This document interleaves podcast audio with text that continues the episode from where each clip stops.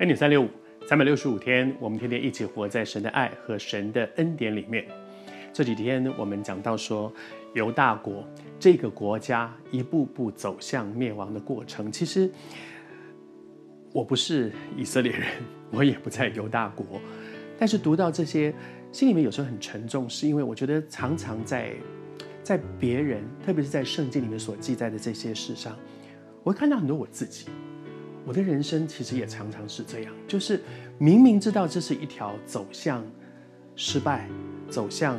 被管教，甚至被刑罚的路上，可是怎么搞得我我就是一步一步往那里去走呢？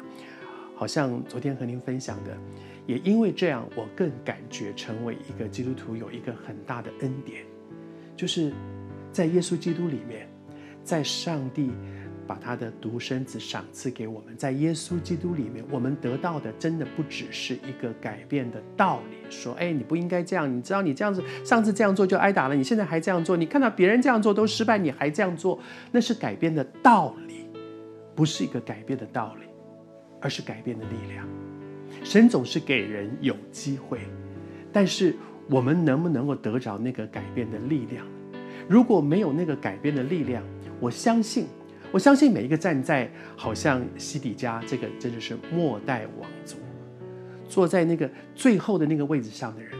我相信每个人坐在那个位置上都希望有一个改变。哪有一个人很希望说最好国家就亡在我手上？没有嘛？每个人都希望我能够抓住这个机会。哇，这个机会本来不在我身上的，本来都已经到我我侄子那里了，竟然又转回来，让我有机会站在这个关键的位置上。我当然希望能够有一个翻转，每个人都希望有一个翻转，而那个机会他手上有多少年呢？十一年。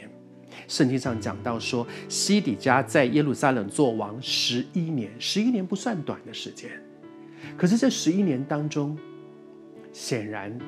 国家在他的手上没有显露出一个改变的可能性，以至于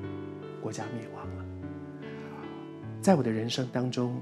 不管我面对我自己的每一个层面，婚姻、家庭、工作、侍奉等等各个不同的层面，我都常常觉得我自己就好像西底家一样，站在那个很危险、很关键，可是其实也是很有盼望的一刻，因为有可能是。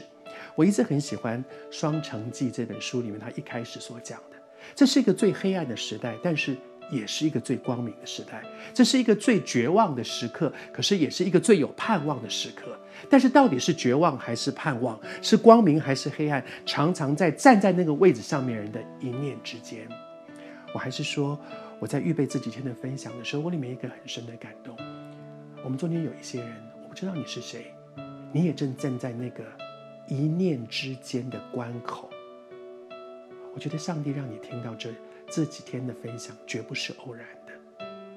你不是在靠自己，西底家也很想靠自己，就像是刚才说的，西底家一定也很希望我能够抓住这个机会反败为胜。